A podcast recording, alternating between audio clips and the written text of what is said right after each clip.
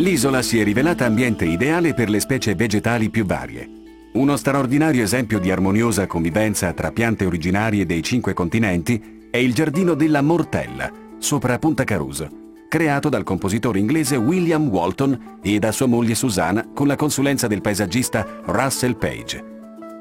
Un angolo paradisiaco, incorniciato in un panorama da cartolina che dopo la morte del musicista è stato aperto al pubblico. La Mortella è anche sede della Fondazione Walton, posta sotto l'alto patronato del Principe di Galles.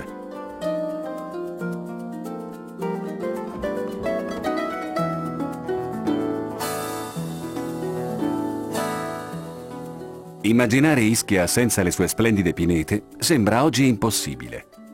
Eppure il pino domestico, con l'inconfondibile chioma a ombrello, è entrato a far parte del paesaggio isolano solo verso la metà del secolo scorso, merito di un botanico che piantò semi di pino per rivitalizzare l'enorme distesa di lava depositata nel cuore di Ischia dall'eruzione del 1301.